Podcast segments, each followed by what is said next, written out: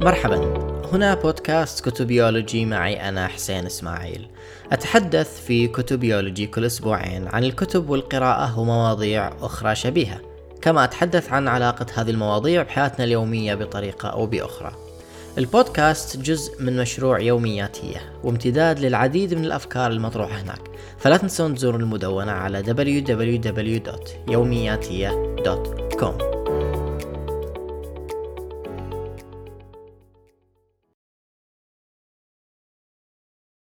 قبل خمس سنوات تقريبا بديت أشتغل على تطوير عادة شخصية جديدة متمثلة في إجبار نفسي على قراءة أكثر من كتاب في نفس الوقت.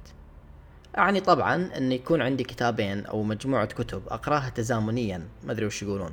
مو أني حرفيا أفتح كتابين وأقراهم سوا كلمة هني وكلمة هناك لا معليش يعني مو لهالدرجة الاستهبال. على كل حال لما قررت أني أشتغل جديا على تطوير هالعادة كنت مقتنع من الأساس بفكرة أن قراءة أكثر من كتاب في وقت واحد أمر جيد بل أني أفضل في حالة توفر الوقت أني ما أقتصر على كتاب واحد إلا في حالة وجود أسباب محددة. ولكن بطبيعة الحال اكتشفت أن ناس وايد تخالفني الرأي تماما وتعتقد أن قراءة أكثر من كتاب يشتت الانتباه ويخلي الواحد يوزع جهده بحيث ما يستفيد من قراءاته كما يجب. هالرأي مشروع طبعا وأتفهم تماما ليش ممكن أن القارئ يحس كذي. وكثيرا ما يبدو أساسا وسط مزاحم الحياة اليومية أن ما عندنا وقت وطاقة كافيين لتوزيعهم على أكثر من كتاب. يعني خلنا نفرض دوام ثمان أو تسع ساعات زائد المشوار رايح جاي والارتباطات الاجتماعية والمسؤوليات العائلية وحتى الوجبات الثلاث. كل هالأمور ما تمنحنا بالضرورة صفاء ذهني يخلينا نتفرغ لقراءة كتابين أو أكثر. وبالعكس أصلا قد ما نمتلك حتى الطاقة اللي تخلينا نقرأ كتاب ثقيل أو دسم. وتصير النتيجة أن التركيز على قراءة كتاب واحد أنسب لظروفنا بشكل عام. ولكن في نفس الوقت ما أقدر أقول أن ما في خيارات ثانية للأمر. ولا أقدر أقول أن الفلسفة اللي تقوم عليها هذه الفكرة هي الفلسفة الوحيدة والإجابة النهائية على أي شيء متعلق بالقراءة. اللي أقوله أن إعادة صياغة بعض الأسس كفيل بأن يخلينا مو بس نشوف أن قراءة أكثر من كتاب واحد أفضل بل أن نظرتنا للقراءة وطريقتنا في القراءة بحد ذاتهم يتغيرون تباعا لعملية إعادة الصياغة هذه. تجربة قراءة أكثر من كتاب قد تتضح ثمارها في مرحلة مبكرة. يعني عادي جدا أن الواحد يشعر بالفرق أثناء محاولة تعويد نفسه على العملية ومو لازم أنه ينتظر فترة طويلة. ولكن ما بأسبق نفسي كل شيء في وقته حلو. بقسم هالحلقة لثلاثة أقسام. بحاول في القسم الأول أني أحلل الفلسفة اللي تقوم عليها فكرة قراءة الكتاب الواحد وبحاول كذلك أني أبين بعض نقاط الضعف فيها. وفي القسم الثاني بحاول أتكلم عن فلسفة قراءة أكثر من كتاب وبتطرق الأسباب اللي ممكن تدفع الواحد لقراءة أكثر من كتاب وما إلى ذلك. وفي القسم الثالث والأخير بحاول أتفصل شوية في إحدى النقاط اللي بتكلم عنها في القسم الثاني. واللي أعتقد أنها الأهم من بين النقاط اللي بأذكرها عموما ما بحرق عليكم من الحين. خلينا نبدأ فلسفة الكتاب الواحد. ذكرت اوريدي بعض رؤوس الأقلام المتعلقة بهالنقطة فكل اللي بسويه الحين أني أتفصل فيها شوي. أعتقد أن غالبية الحجج لصالح قراءة كتاب واحد تتمحور حول عاملين التركيز والوقت. يعني في ناس تتحجج بأنها ما تقدر تركز على أكثر من كتاب وفي ناس تقول أنه ما عندها وقت تطالع أكثر من كتاب. وفي ناس طبعا تقول الاثنين وإلى حد ما هذه الحجج مفهومة. يعني مو كل واحد عنده القدرة أن من بكرة يقرر يبدأ كتابين فيقدر. ومو كل الناس تمتلك نفس وقت الفراغ اللي يعطيها رفاهية التنقل بين الكتب. لكن السؤال هل من الممكن أن هالشيئين يتغيرون؟ يعني هل من الممكن أن بعض التغييرات الطفيفة تخلينا نركز أكثر أو نمتلك وقت قراءة أكبر؟ أزعم أن الجواب هو إيه ممكن. ففيما يتعلق بالقدرة على قراءة كتابين أو أكثر أي بالقدرة على توزيع التركيز في نقطة رئيسية أحس إنها بمتناول اليد وهي مسألة الممارسة أو التعود. تخيل إنك بديت اليوم تروح الجيم. تتحمس وتبدأ تشيل كل الأوزان وتسوي كل التمارين اللي تعتقد إنك تقدر تسويها. وش بتكون النتيجة؟ بتشوف أولا أن أدائك أقل من المتوقع بكثير واحتمال كبير أن في نص التمرين تحس عضلاتك بنشرت وما تتحمل تشيل شي زيادة خلاص.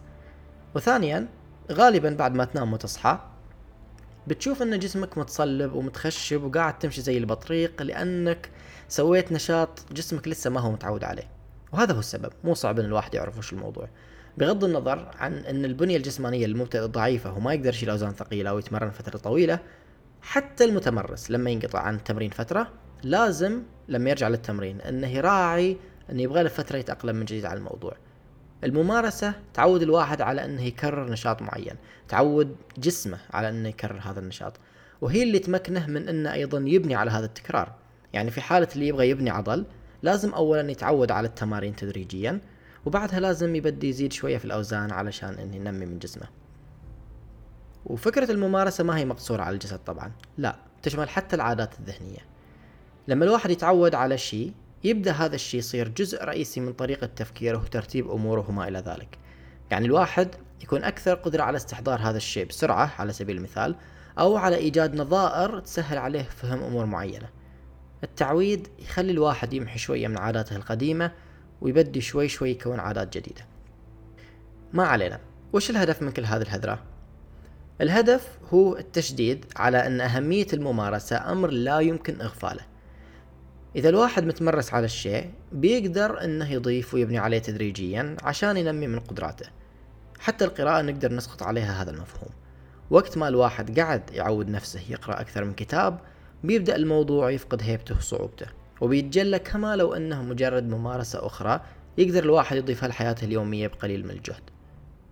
حجة عدم القدرة على التركيز غالبا بتتلاشى وقت ما استوعب القارئ أن الموضوع مو بالضرورة مرتبط بقدراته الشخصية أو أن الواحد مخلوق بهذه الطريقة. لا في جزء كبير من العملية مرتبط بالممارسة. مرتبط بأن الواحد يعود نفسه على الشيء على قراءة أكثر من كتاب. هذا كل اللي عندي بخصوص حجة التركيز. نروح الحين للحجة الثانية مسألة ضيق الوقت. ما عندي حل سحري للموضوع وأدري مسألة تنظيم الوقت ما هي بالسهولة المتخيلة. يعني الإيجابيين حق تطوير الذات ومن شابههم يحاولون يبسطون الموضوع ويقولوا لك نظم وقتك ورتب جدولك ومدري وشو. بس الحقيقة أن تنظيم الوقت يعتمد مو بس على قدرة الواحد على إدارة وقته بل على الأشياء اللي تكون جزء من يومه أيضا. يعني تفرق لما واحد يداوم مثلا ثمان ساعات عن واحد يداوم تسع ساعات أو 12 ساعة. وتفرق لما واحد دوامه مكتبي مثلا عن لما واحد يتطلب عمله شغل يدوي تحت الشمس. وتفرق حتى بكمية المسؤوليات المرمية على عاتق الشخص خلال ساعات العمل وحتى على كمية الأمور المرهونة بها. سواء شئنا أم أبينا كل هالعوامل تتجاوز عدد الساعات اللي يزعم إنها مخصصة إليها.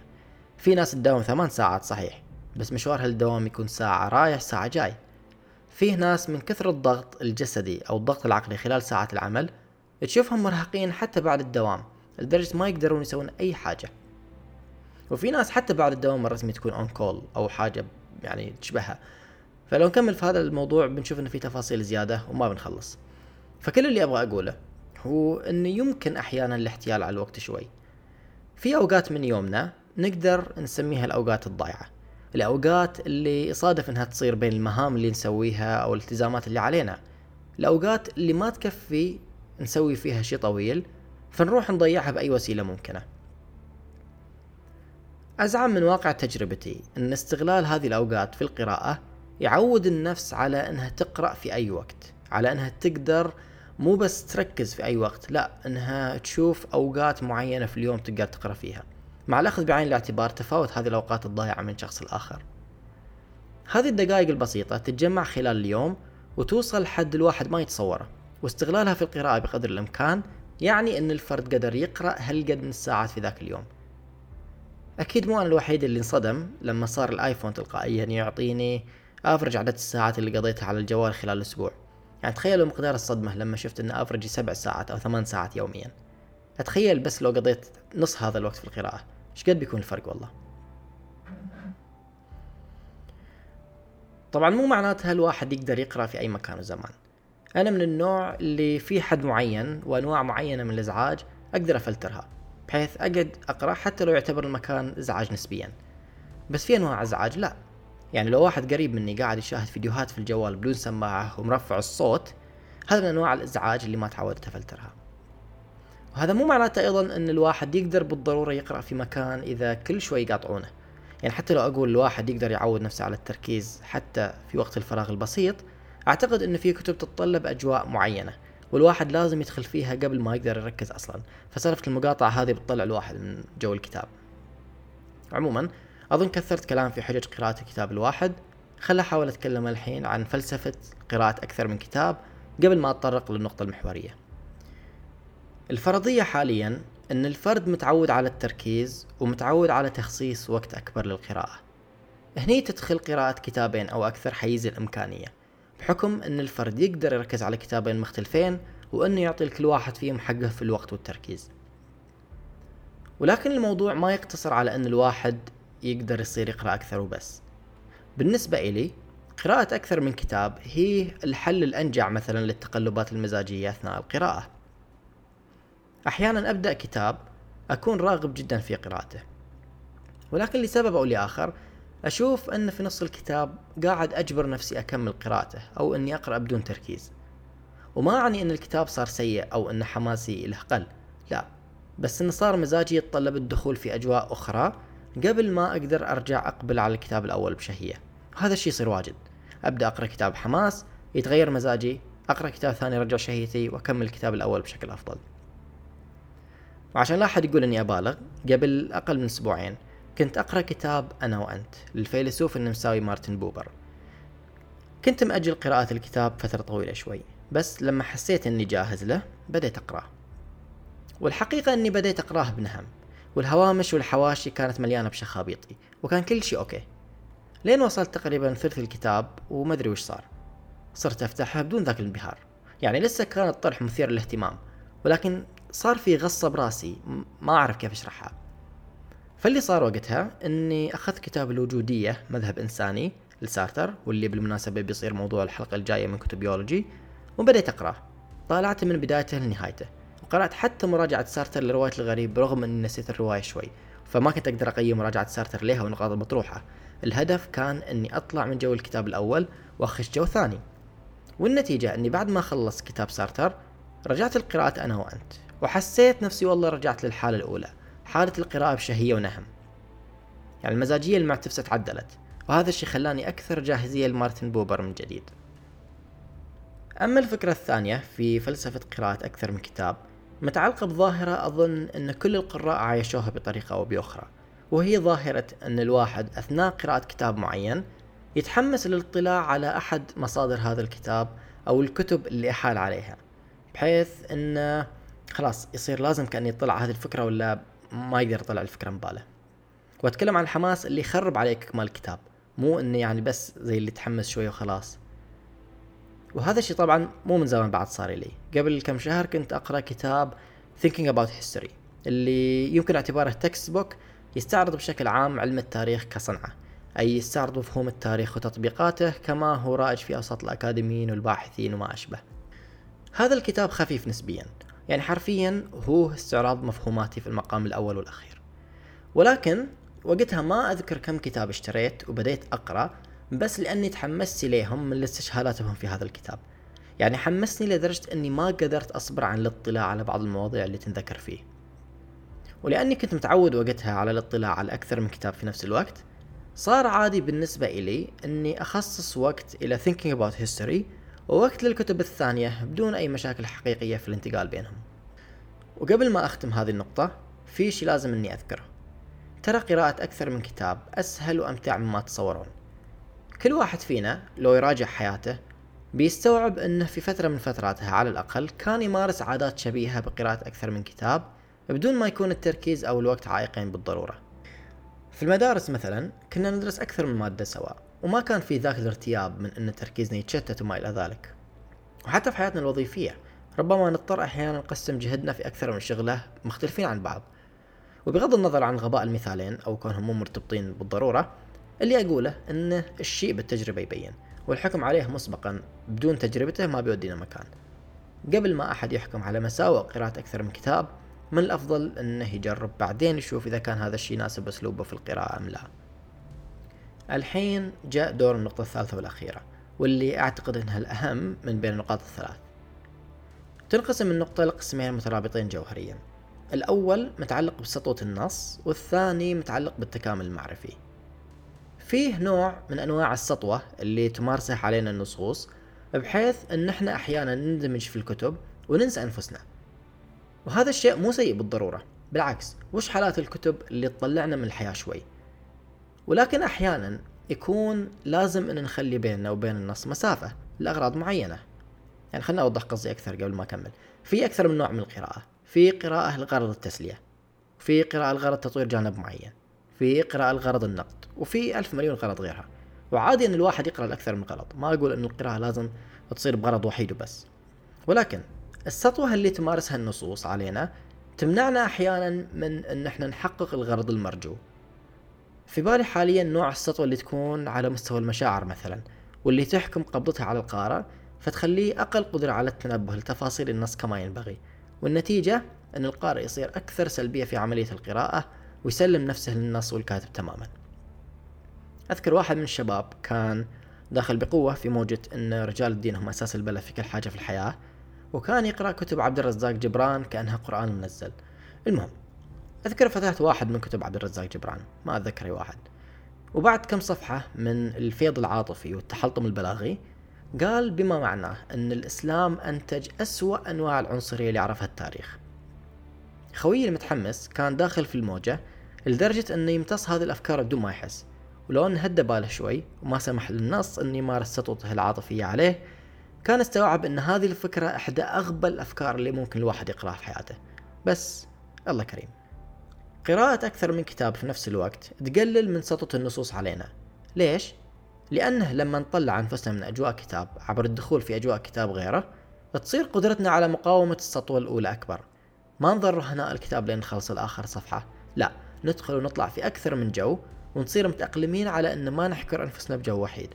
لا الكتاب الأول يخلينا نقيم الكتاب الثاني والكتاب الثاني يساعدنا على تقييم الكتاب الأول. وهذا اللي جرني للحديث عن القسم الثاني من هذه النقطة وهو التكامل المعرفي. قراءة أكثر من كتاب تمكننا من مقاومة السطوة المعرفية وتمكننا من إدراك التكامل المعرفي إن صح التعبير. أحيانا يكون في خلل أو خلل جزئي في المقاربة المعرفية لكتاب معين. قراءة أكثر من كتاب في نفس الوقت تمكن القارئ من التنبه لهذا الخلل والحذر من الوقوع فيه بل استبداله ربما بقراءة أخرى تتجاوز مقاربة الكتاب بحد ذاتها. يعني خلنا نفترض أني قررت الصبح أقرأ كتاب فلسفي وأني في الليل أقرأ رواية فانتازيا. احتمال كبير أن كل كتاب بيخليني أتنبه للأبعاد المشتركة بين الاثنين في نفس الوقت وأبدأ أشوف حتى الأبعاد الناقصة بينهم. وطبعا هذا الشيء ممكن إنه ينتج من الاطلاع الواسع على مجالات متعددة. يعني ما أقول إنه حصر على قراءة أكثر من كتاب فما بتفصل فيه زيادة. زبدة هذه النقطة أن بالإمكان تعزيز مقاومة السطوة سواء على مستوى المشاعر أو على مستوى المعرفة عن طريق قراءة أكثر من كتاب في نفس الوقت. قراءة أكثر من كتاب في نفس الوقت تسرع من عملية مقاومة السطوة هذه. وأرجع وأقول الموضوع ما هو بالصعوبة اللي تخيلوها سواء من ناحية التركيز أو من ناحية الوقت.